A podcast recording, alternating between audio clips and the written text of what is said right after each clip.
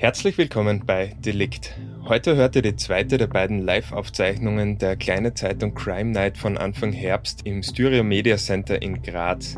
Weil das kurz vor der Bundespräsidentenwahl war, war das auch Thema der Folge. Genauer gesagt, warum es 2016 nicht nur zu einer Wahlanfechtung, sondern auch zur Aufhebung der Stichwahl gekommen ist, wer dafür verantwortlich ist, wer deswegen sehr tief in die Taschen greifen musste und warum das auch heute noch ein wichtiges Thema ist.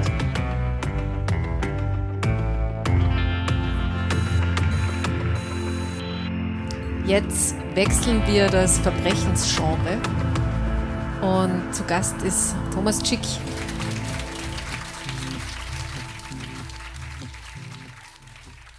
Willkommen zur zweiten Live-Folge von Delikt. Neben mir sitzt heute Thomas Cik.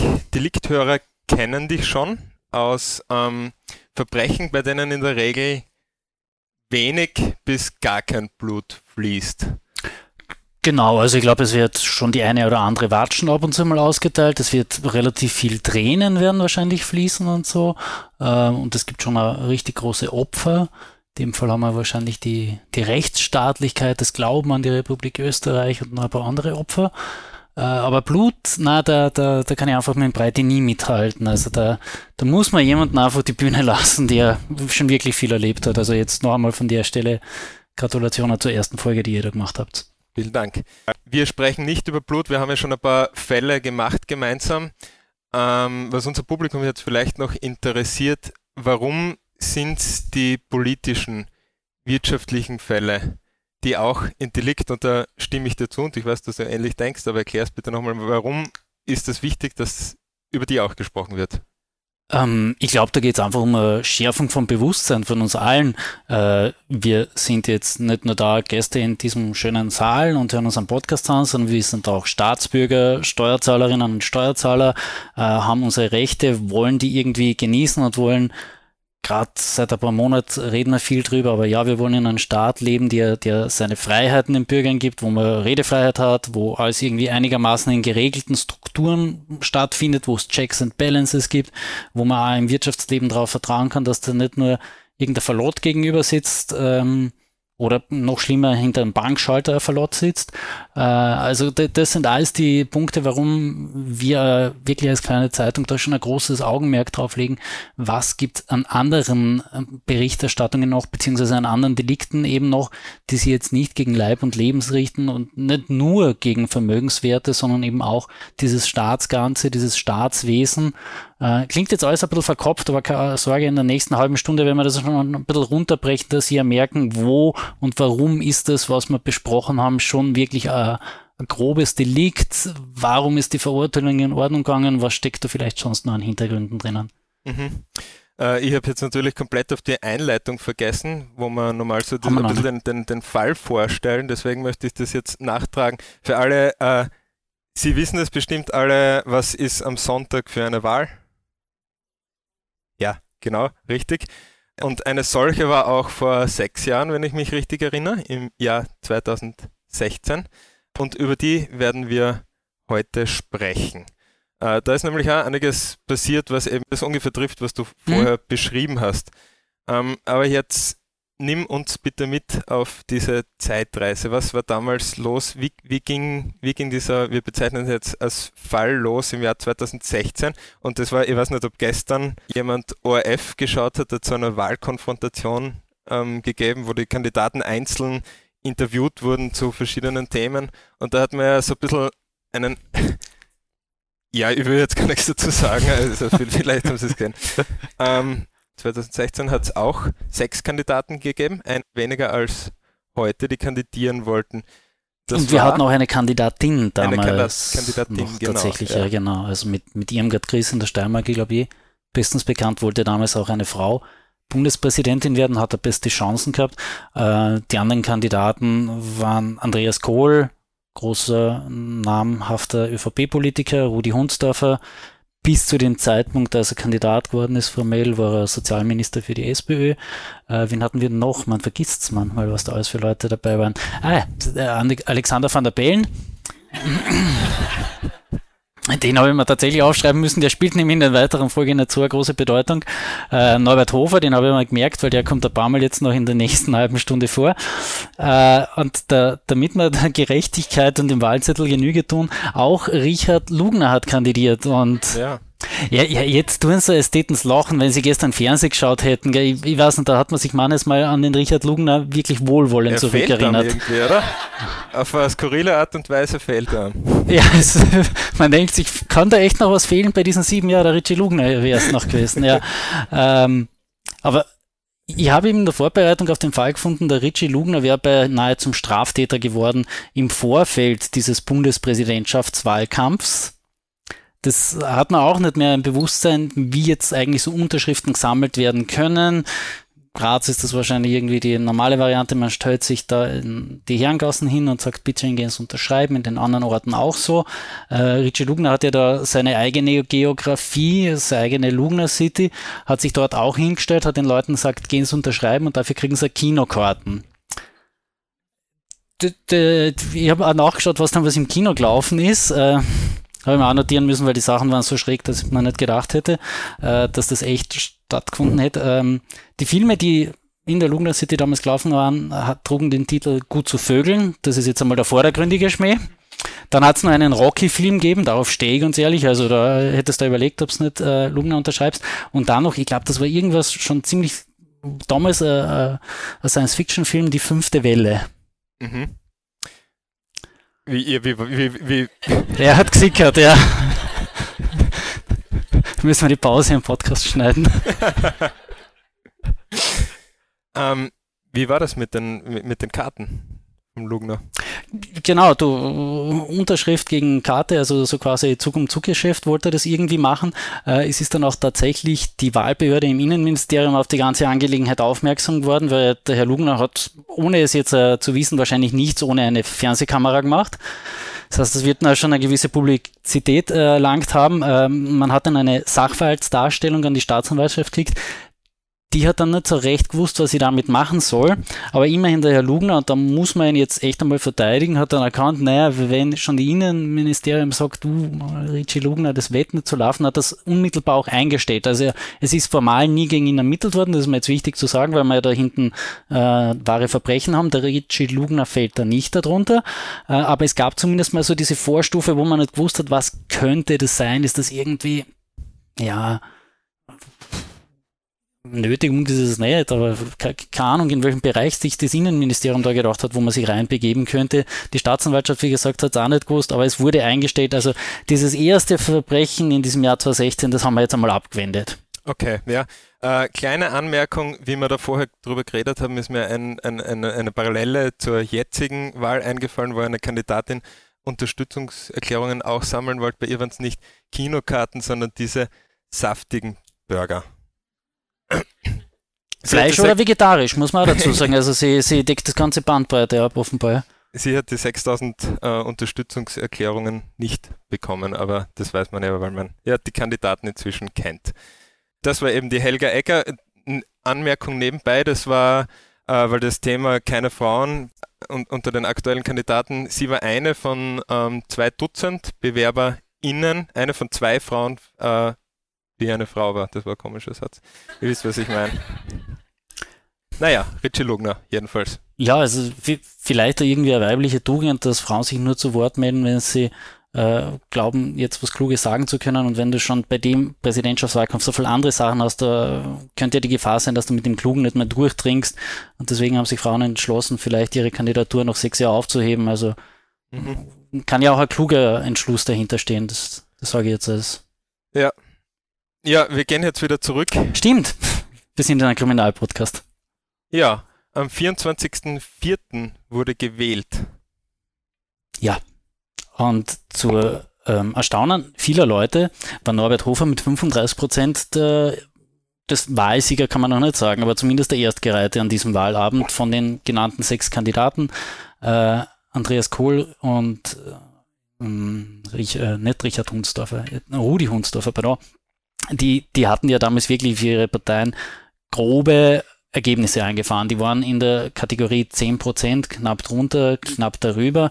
Das ist nichts Schönes für zwei einstmals ganz große staatstragende Volksparteien, die bis zum Antritt von Alexander Van der Bellen ja auch jeweils den Präsidenten gestellt haben in der Republik. Also da Erbpacht ist immer ein schlechtes Wort, weil ein Amt das auch eine Begrenzung hat zu sagen, aber da war schon ein bisschen ein Selbstverständnis dabei, man ist die große Partei, die da was macht.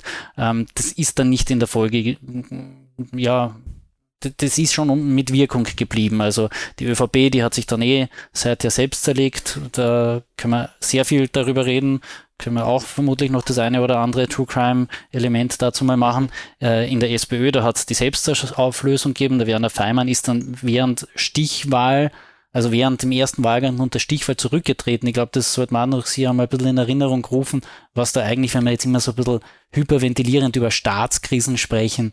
Du hast quasi dort einen Wahlgang, wo der Präsident der Nächste kommen soll und dazwischen tauscht man einmal fröhlich den Regierungschef. Also so mir nichts, dir nichts ist ja damals auch nicht der Zustand gewesen in der Republik.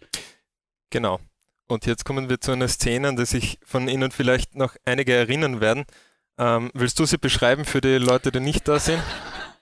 Ja, also für die Menschen hier im Saal, das ist ein GIF. So oft hat Alexander Van der Bellen diese Handbewegung nicht gemacht. Es gibt da das unterschiedliche Wording dazu, ob er einen Vogel zeigt oder einen Scheibenwischer macht. Für die Podcast-Hörerinnen und Hörer, er hat die rechte Hand, zieht sie vor seinem Angesicht hin und her und hin und her. Also das sagt der GIF. Wir haben, glaube ich, immer geschrieben, eine Scheibenwischerbewegung. Nein, es stimmt es ist ein Scheibenwischer? Ich glaube schon, ja. Ja, also ich weiß nicht, ob es eine Legaldefinition für so eine, wie soll man sagen, einfach Gesten, genau. Wollte fast schon Beleidigungen sagen. Hätte übrigens ein Privatanklagedelikt im schlimmsten Fall werden können, wenn Norbert Hofer ein bisschen zarter beseitigt gewesen wäre. Haben wir auch nicht gehabt. Also noch immer kein Verbrechen, aber wenn es vielleicht nah dran gewesen wäre. Es hat die Wirkung erzielt. Das war übrigens eine Sendung von ATV, wo man ein bisschen historisch Reminiszenz machen wollte an die 70er Jahre, als Bruno Kreisky und ich glaube der Herr Taus waren das von der ÖVP gegeneinander angetreten sind, ohne jedwede Moderation. Das hat man gedacht, das könnte man auch mit Norbert Hofer, Alexander Van der Bellen machen. Man hat es gemacht, sagen wir so. Es ist nicht gut gegangen. Jetzt sind wir schon vorweg, genau. Du drückst ein bisschen aufs Gas. Nein, du hast völlig recht. Ich wollte jetzt nicht. Nein, passt schon. Man muss mir ein bisschen antreiben, das hast schon völlig recht. Wenn ich einmal das Mikro habe, redet viel. Jetzt sind wir schon am Wahl. Sogar am Tag nach der Wahl. Warum spielen wir jetzt Ihnen da die Zeitung, das Kollegen von der Kronenzeitung rauf? Die hatten nämlich zwei unterschiedliche Cover, die das Ergebnis relativ gut darstellen, finde ich jetzt einmal.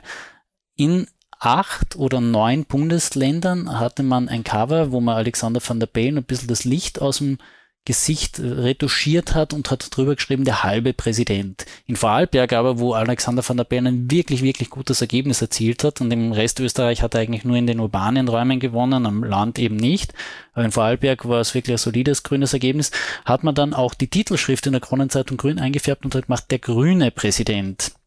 Anlass dafür war, dass eben die Stichwahl schon ordentlich knapp ausgegangen ist. Schaust du am Schmierzettel nach? 30.863 Stimmen Unterschied. Genau, also sie ist eine Kleinstadt in österreichischen Verhältnissen, die halt da sozusagen den Ausschlag gegeben hat.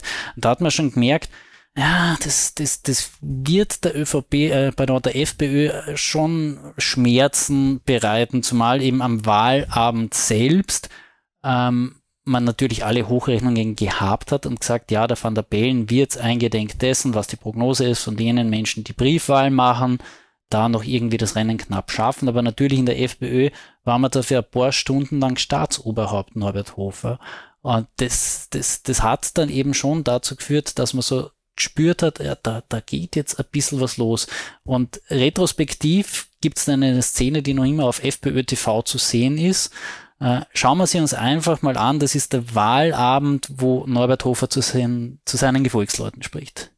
Es kann durchaus passieren, ich will offen zu euch sein und ehrlich sein, dass morgen nach Auszählen der Wahlkartenstimmen, bei den Wahlkarten es wird immer ein bisschen eigenartig ausgezählt, dass sie vielleicht nicht ganz vorne sind, aber ich sage keines, wir haben auf jeden Fall gewonnen. Auf jeden Fall gewonnen. Der Text geht übrigens noch interessant weiter. Er sagt, entweder bin ich morgen Staatsoberhaupt oder in 2 Jahren ist der Strache Kanzler. Genau, es ist dann anders gekommen, aber es war schon interessant. Also für die Hörerinnen im Podcast, der Norbert Hofer ist ja wirklich ein Meister des Minenspiels und da hat er so richtig schön elegant den Mund verzogen. Na, es wird ein bisschen eigenartig ausgezählt. Und dieses charmante Umspielen des Mundes, da hast du schon gemerkt, oder, ich interpretiere es jetzt rein, ich konnte ihn ja nie fragen, aber man hatte den Eindruck, der wusste schon irgendwie, wir haben jetzt da noch einen Ass im Ärmel. Mhm. Ja, ich muss dich jetzt trotzdem darauf hinweisen, wo wir uns heute befinden und warum die Leute hierher gekommen sind. Popcorn und Bier. Und, ja, und vor allem politisieren. Crime. Gut, bringen wir es zu Ende. Nur damit wir auf der historischen Abfolge nochmal drauf sind, es gab dann einen neu angesetzten Wahltermin, dann hat der Kleber für diese Kuverts nicht gehalten, falls Sie sich erinnern, das ist dann auch kafkaeski gewesen, dann ist der Innenminister in Bedrängnis gekommen, weil er das noch einmal nach hinten verschieben hat müssen, den Termin, und er ist ein ÖVPler und hat gesagt, nein, wir können nicht später im Dezember wählen, weil da kommt der Nicolo. Das war tatsächlich die Begründung von Wolfgang Sobotka. Das hat interessante Wortkreationen hervorgebracht damals, die aus sprachwissenschaftlicher Sicht, glaube ich, auch sehr interessant sind. Eins habe ich mir aufgeschrieben, Bundespräsidenten-Stichwahl-Wiederholungsverschiebung mit stolzen 51 Buchstaben. Also wenn wir wieder mal Hangman spielen wollen, dann hast du gute Chancen, dass du da damit gewinnst, ja? Ja. Genau. 4. Dezember ist dann gewählt worden. Alexander Van der Bellen hatte diesmal nicht rund 30.000 Stimmen Vorsprung, sondern über 300.000. Die Wahlbeteiligung ist noch einmal ordentlich angestiegen. Das jetzt nur mal so als Formalismus. Aber kommen wir jetzt zurück zu diesem Abend. Norbert Hofer sitzt da bei seinen Leuten und am nächsten Tag kommt eben das formale Ergebnis, das dann angefochten wird, aber das eben sagt, Van der Bellen hat gewonnen mit 30.000 Stimmen. Und 30.000 Stimmen, das ist halt nicht viel, gell? Mhm. Und da hast du dann schon überlegen können, geht da noch was? Kann man da noch irgendwas machen? Und plötzlich tritt Dieter Böhmdorfer auf die Bühne. Das war früher mal, als es Schwarz-Blau 1 gegeben hat, ein relativ lang dienender Justizminister. Es gab da noch eine erste Episode mit einem etwas kuriosen Menschen, aber dann hat Jörg Haider entschieden, na, mein privater Anwalt, der wird jetzt auch nochmal Justizminister, und Dieter Böhmdorfer hat da schon immer mit harter Hand regiert, hat dann später, wir können ihn vielleicht sogar noch verlinken, er war der Anwalt von Uwe Scheuch, über den wir auch schon eine Delikt-Episode gemacht haben, ein freiheitlicher Politiker, die nennt sich, ich glaube, Part of the Game. Ja. Genau, da haben wir auch den Dieter Böhmdorfer im Podcast drinnen gehabt, also das heißt, er ist bestens verbandelt gewesen in der FPÖ und damals noch auch, und da tritt er eben auf den Plan und beginnt jetzt einmal so die Wahlanfechtung zu schreiben. Schafft es dann auch binnen kürzester Zeit 152 Seiten wirklich substanziell gute Wahlanfechtung zu schreiben, wo dann halt einiges vorgeworfen wird, das ja in erster Linie mal zur Aufhebung dieser Stichwahl führt, und auf zweiter Ebene, da begeben wir uns jetzt ins Strafrecht, da wo du immer hin willst, jetzt schon seit geraumer Zeit. Unbedingt. Ja, wo dann eben ermittelt werden muss, weil da schon einige Dinge aufgezeigt und angezeigt wurden, die kannst als Staatsbürger, und da bin ich jetzt an der Seite von Dieter Böhmdorfer, ich hoffe, ich werde den Satz nicht irgendwann bereuen, aber das kannst du nicht einfach hinnehmen.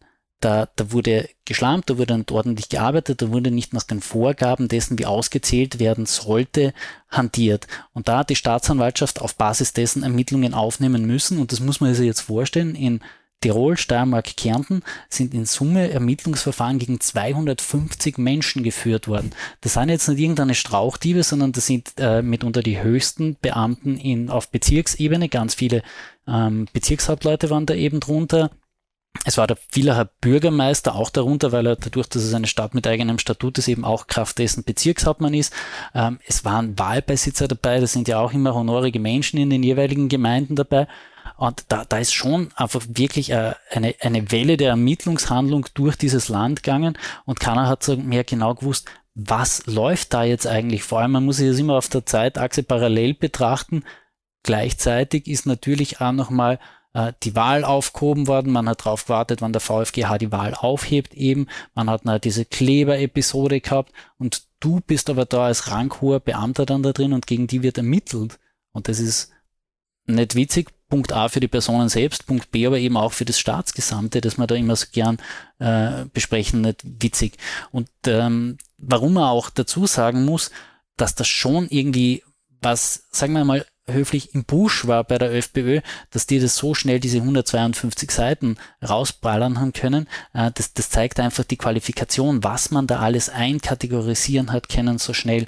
Also es waren 500.000 Wahlkarten, die sind nichtig, weil sie vorsortiert worden sind. Dann wurde vorzeitig die Karten geöffnet. Es wurden zum Teil eben, wenn man Briefwahl macht, da hat man noch so ein aussaueres Kuvert, das umschrieben ist, beziehungsweise beschrieben ist.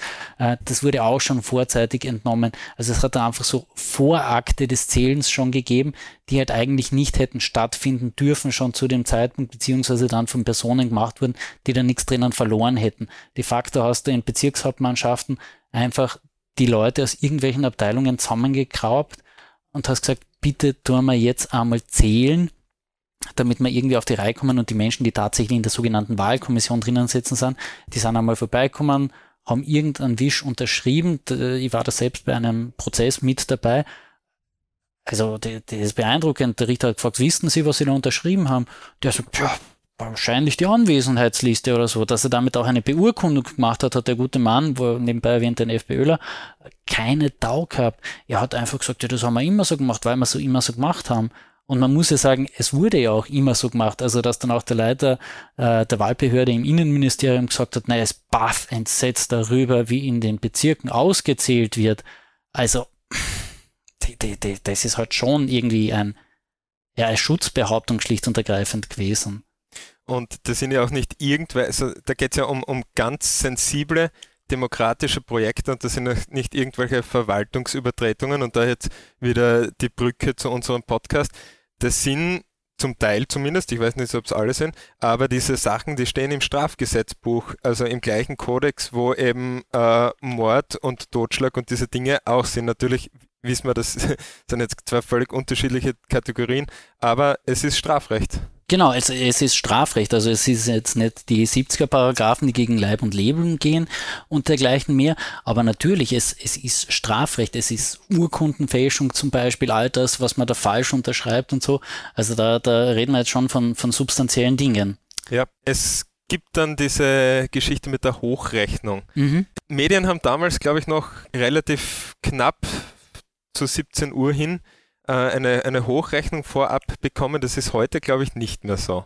Genau, also ich hole jetzt einmal aus, aber es wird zwar politisch, aber interessant, weil es nämlich den Fall aufdeckt. Es ist interessant. Es war, ich glaube, 2006 eine Nationalratswahl.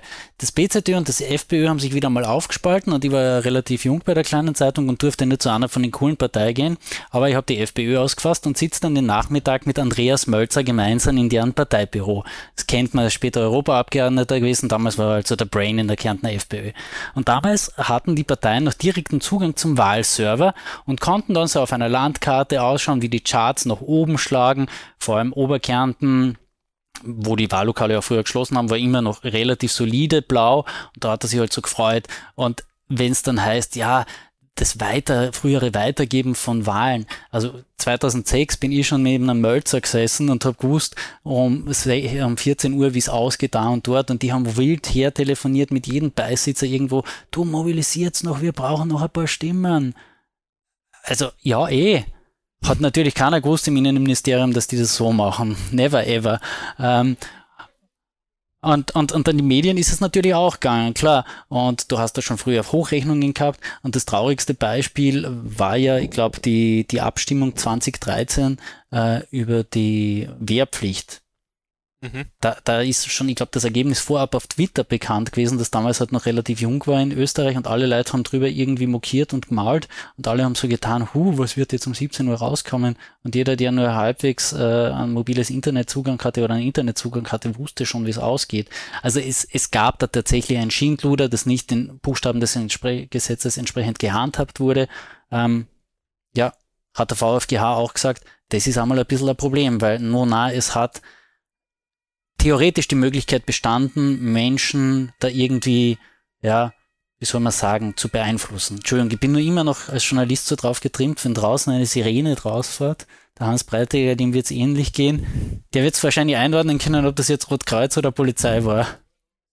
Es war Rotes Kreuz, okay. Gut, das kein Deliktfall, hoffentlich nichts Schlimmes. Könnte ja auch Richtung Geburtenstation gefahren sein, vielleicht was Schönes.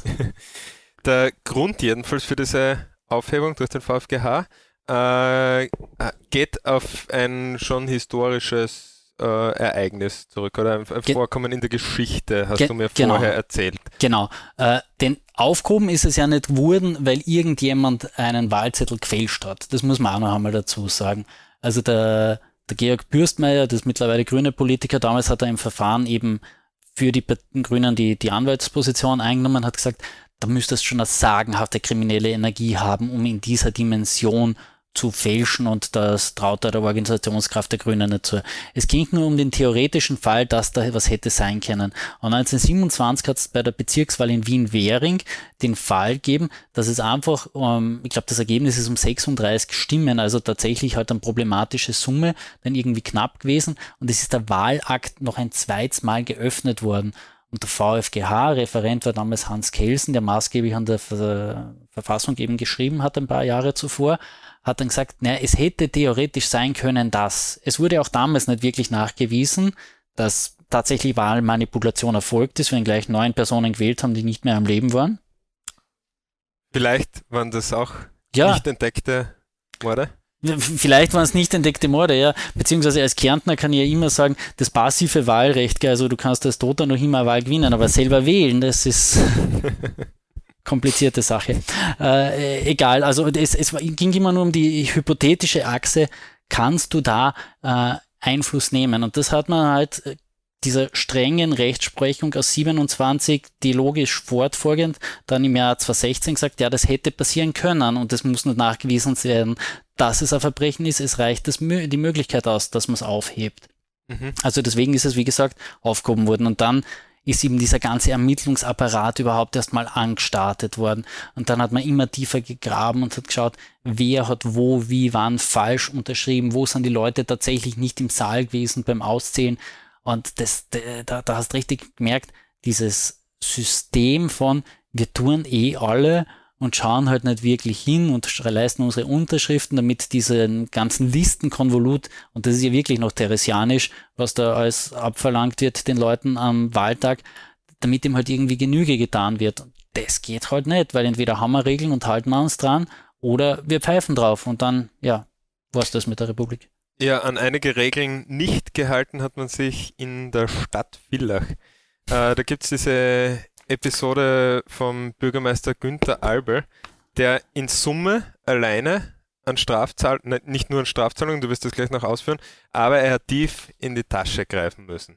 Genau, der Günther Albel, ich habe es schon vorhin erwähnt, ist eben auch Kraftamt des Bezirkshauptmann, hat dann eben auch darin dann noch einmal ein Extravergehen noch gemacht und ist einmal zu 14.000 Euro Strafe verurteilt worden und hinterher in einem Zivilprozess, weil die Republik wollte ja von den Menschen, die mutmaßlich eben für diesen zweiten Wahlgang und für die Kosten dafür verantwortlich waren, dann auch noch einen Schadenersatz haben, hat dann noch einmal 36.000 Euro an Schadenersatz zahlt. Und sein Pressesprecher hat mir die Wochen gesagt, weil ich wollte eigentlich einen O-Ton von Günther Albel einspielen, hat es dann höflich abgelehnt, er hat gesagt, der Schmarrn hat 60.000 Euro gekostet, der wird da nichts mehr dazu sagen. Also 10.000 hat dann noch einmal der Anwalt ausgemacht in der ganzen Episode. Das ist nicht nix, gell? Also du kannst zwar als Villacher Bürgermeister 13.500 brutto verdienen, aber um 60.000 netto wirst du dann auch ordentlich ärgern. Aber das Tragische an der ganzen Episode war, es gab keine einheitliche Rechtsprechung. Also ich habe mir da ein paar Sachen rausgesucht. Es gibt ja noch immer Dinge, die tatsächlich im Schweben sind. Wir sind als kleine Zeitung auch gerade aktuell noch immer in einem Medienprozess mit einem Bezirkshauptmann, über den wir geschrieben haben, gegen den läuft noch ein Zivilverfahren. Er hat sich behauptet, er geeinigt mit der Republik, nur wir kriegen das Urteil noch nicht. Also es ist ein bisschen ein schwebendes Verfahren noch immer auf mehreren Ebenen, aber da hat es ganz unterschiedliche Fälle gegeben. Tirol, der Wahlleiter der Bezirkswahlbehörde Innsbruck und seinem Stellvertreter wird vorgeworfen, dass sie die Briefwahlkarten geschlitzt hätten. Also sie haben noch nichts rausgenommen, aber sie haben einmal diesen Schlitz aufgemacht, weil ist halt in der Summe, wenn du zigtausende Stapel an Papier hast, auch schon mal ein Schritt, den man da irgendwie was vormachen kann. Und auch der ist zum Beispiel freigesprochen worden. Dann hat es einen anderen Ort gegeben, auch in Tirol war das, da hat es eine formalisierte Niederschrift gegeben, die einfach schon zu Beginn drinnen angekreuzt hatte, ja alles richtig. Im Grunde so etwas, wie wir es alle zigfach am Tag irgendwo akzeptieren, wenn wir eine AGBs eingehen. Auch das war dann wieder mal problematisch. Im einen Fall, in einem ähnlich gelagerten Fall hat der Richter dann gesagt, na, die Suppe ist zu dünn, war das wörtliche Zitat. Also da hat es zig Varianten gegeben, wo dann irgendwas rauskommen ist oder wo dann halt nichts rauskommen ist. Und von einer einheitlichen Rechtsprechung kannst du gar nicht reden. Und das ist dann eben auch wieder dieser Punkt, wo auch die Betroffenen dir selber sagen, du, wie kann es jetzt bitte sein? Wir haben ähnlich gelagerte Fälle, sind in der gleichen Position, sind im gleichen Staat, sind dem gleichen Strafgesetzbuch unterworfen und haben im Grunde das Gleiche gemacht, aber es wird von Richter zu Richter unterschiedlich entschieden. Natürlich, Beweiswürdigung ist immer individuell in solchen Fällen, aber trotzdem ist es halt jetzt mal ein weiterer Punkt, wie immer eingedenk diese Zeitachse, Aufhebung, Verschiebung, der Kleber passt nicht und dann kommt der Nicolo und daneben wird halt ermittelt und nicht einmal einheitlich Recht gesprochen. Also da, weil ich vorhin zu Beginn gesagt habe, der Opfer ist das Rechtsstaat und ein bisschen der Glauben an das Funktionieren dieser demokratischen Behörden, das siehst halt, wie das massiert auf mehreren Strängen zueinander kommt. Eine weitere Sache habe ich mir da noch notiert, das ist, und wir bleiben in Villach, der Prozess gegen den Bezirkshauptmann, haben wir den jetzt schon? Ja, das ist Villach-Land, also da müssen wir der Fairness 2 Kilometer rausgehen aus der Stadtgrenze.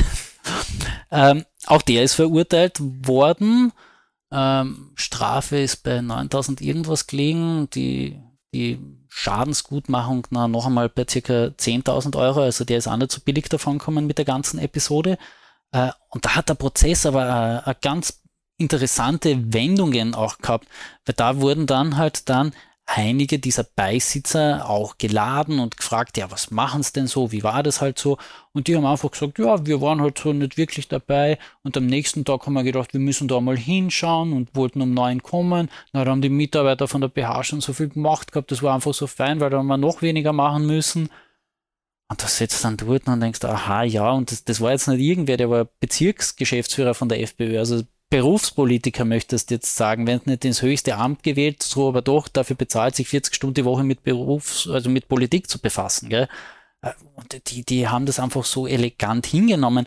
Und dann gab es noch von einem Anwalt, einer Mitangeklagten eben die Frage, ja, und wie sie das dort gemacht haben, da irgendwie so, hat es da eigentlich eine politische Vorgabe gegeben?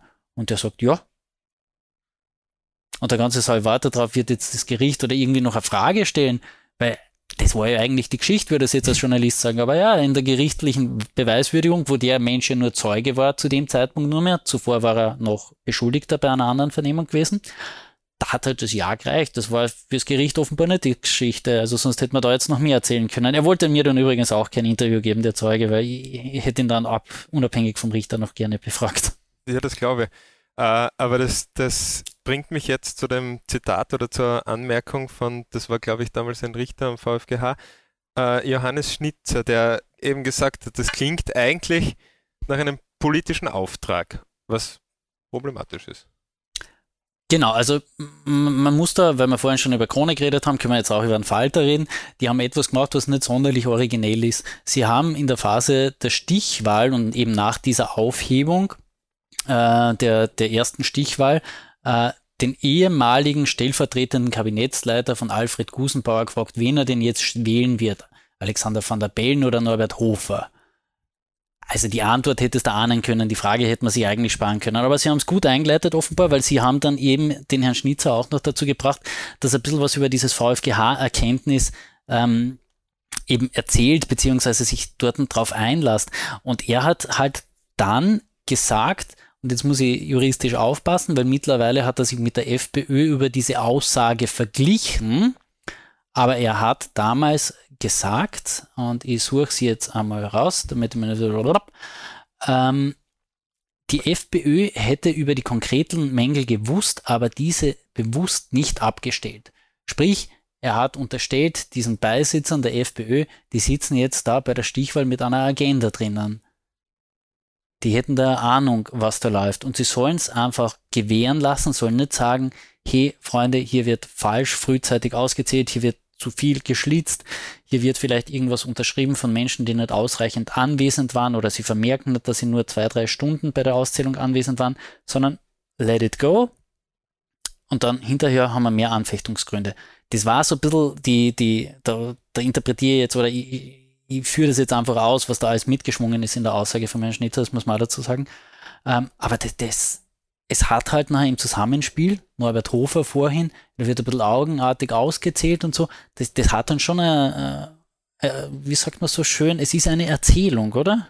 In den Wahlkarten ist immer so es wird immer ein bisschen eigenartig ausgezählt. Ja.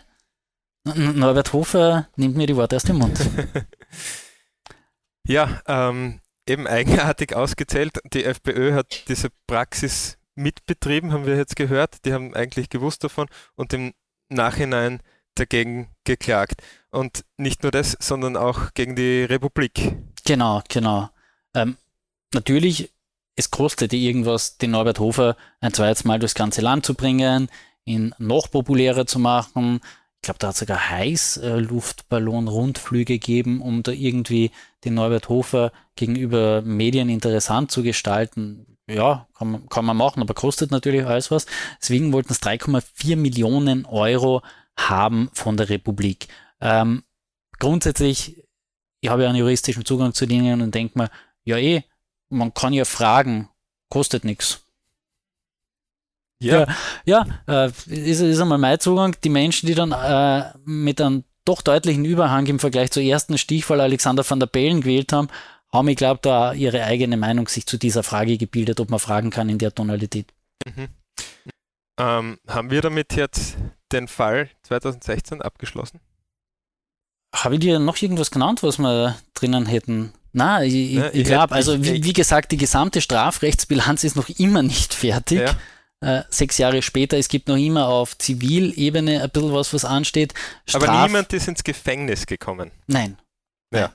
Weil man eben diese Ersatzfreiheitsstrafe, also da wird es wahrscheinlich Tagsätze, so wie bei allen. Genau, das wird Tagsätze geben, deswegen sind die eben auch entsprechend hoch bemessen. Im einen Fall rund 10.000 Euro bei einem Bezirkshauptmann, bei einem Bürgermeister, der nochmal verdient, waren es dann wie gesagt die 14.000 Euro. Also da sind schon ordentliche Strafsätze hinzugekommen natürlich. Es richtet sich nach dem Einkommen der Menschen und wird dann abgezogen, ob es unterhaltspflichtig bist für Kinder oder was weiß ich. Ich glaube, dein Kredit darfst du auch noch irgendwie anmelden, dass du noch weniger zahlen musst. Die Frage kommt jetzt vielleicht ein bisschen spontan, also Entschuldigung dafür, aber gibt es denn eine Situation oder was in diesem Kontext, das man hätte machen können, um wirklich eine Freiheitsstrafe zu erhalten dafür? Wenn man jetzt echt sagt, man fälscht eine Wahl oder trägt dazu bei, gibt es da irgendeine Situation? Also da tatsächlich jetzt die Freiheitsstrafe antrittst, das würde mir jetzt in Eingedenk dieser Personen verblüffen, muss ich jetzt ehrlich gestehen. Und man muss ja in dem Fall dazu sagen, dass es ja niemand jetzt wirklich aktiv versucht hat, so, wir haben uns vorher drüber unterhalten, eben den The Great Lie, was Donald Trump in Amerika versucht, eine Wahl wirklich umzudrehen im Nachhinein, oder der angerufen hat bei einem Senator, glaube ich, nach der Wahl in Georgia und hat gesagt, hey, kannst du mir irgendwie 12.000 Stimmen besorgen? Aber es war nicht der Frage, es war mehr die Aufforderung, weil ihm das dann halt eben den Sieg in diesem Bundesstaat gebracht hat. Und mit solchen Absichten, glaube ich, das kann man dann schon dazu sagen, hat in Österreich niemand gehandelt, oder? Na, also da hat eben nichts Entsprechendes stattgefunden. Tatsächlich war es einfach ein Beamtenschlendrian, der auch daraus resultiert, dass das Wahlrecht veraltet ist in diesem Land. Also ich habe die Woche mit jemandem gesprochen, der ist jetzt am Sonntag Wahlbeisitzer und der hat gesagt, nach diesen 2 Stunden Schulung, die er erhalten hat, um da als Wahlbeisitzer überhaupt fungieren zu können, er hat den Eindruck gehabt, er sitzt in DeLorean und fliegt irgendwohin in die Vergangenheit, so circa 200 Jahre zurück. Und seine größte Sorge ist, dass am Sonntag die Kugelschreiber ausgehen bei ihm persönlich, weil er so viele Listen unterschreiben muss, damit ja alles seine Ordnung hat und Rechtschaffenheit. Und keine Ahnung, mein eigenes Wahlerlebnis in der Woche, ich bin am Sonntag in Wien und deswegen eben nicht an meinen Hauptwohnsitz, um zu wählen. Bin halt hinspaziert bei uns beim Wahlamt und habe gefragt, ja, könnt ihr bitte noch eine Briefwahl oder Wahlkarte irgendwie was haben? Und dann sagt sie, ja, sie können ja hier die Briefwahl machen. Irgendwie habe die Situation noch nicht ganz erfasst gehabt, dann drehe ich mich um und da hinten stehen schon 3 Wahlkabinen, wo du mit der Briefwahl reinspazieren kannst, die vorne in eine Urne werfen, damit du es nicht nur einmal irgendwie am Postkasten in der Stadt suchen musst. Also de facto, man weiß es ja, es ist Klagenfurt, wo ich wohne, und dort ist es ja offenbar Usus, dass du über einen Zeitraum einer ganzen Woche in einem Wahllokal auch wählen kannst. Und das ist irgendwie von der ganzen Konstruktion her, wie man es aufs vorhandene Wahlrecht so etwas drüber baut, so wie seinerzeit die Mönche, die an Biber gegessen haben und gesagt haben, weil er im Wasser lebt, ist es Fisch. Das ist ein guter Vergleich. Ja, ich weiß nicht, ob er ist, aber ich habe es mir in der Situation gedacht, wie jetzt haben wir da eine ganze Woche lang Wahllokal offen, fein, ist grundsätzlich gut, damit den Bürgern der Zugang zu ihrem Wahlrecht so einfach und niederschwellig wie nur irgendwie möglich gestaltet wird. Aber man sollte sich halt auch grundsätzlich da Gedanken darüber machen, ob ein Wahlrecht nicht in irgendeiner Form ein bisschen progressiver oder zeitgemäßer ausgestaltet werden kann, dass die Menschen eben wählen gehen können, so wie es halt irgendwie in ihren Alltag reinpasst, weil halt diese seinerzeitigen Sonntagswahlregeln, die finden halt nicht mehr statt. Also ich bin noch selber mal bei irgendeiner Wahlreportage gewesen, da hat der Spitzenkandidat sein Auto ganz weit vom Wahllokal entfernt abgestellt.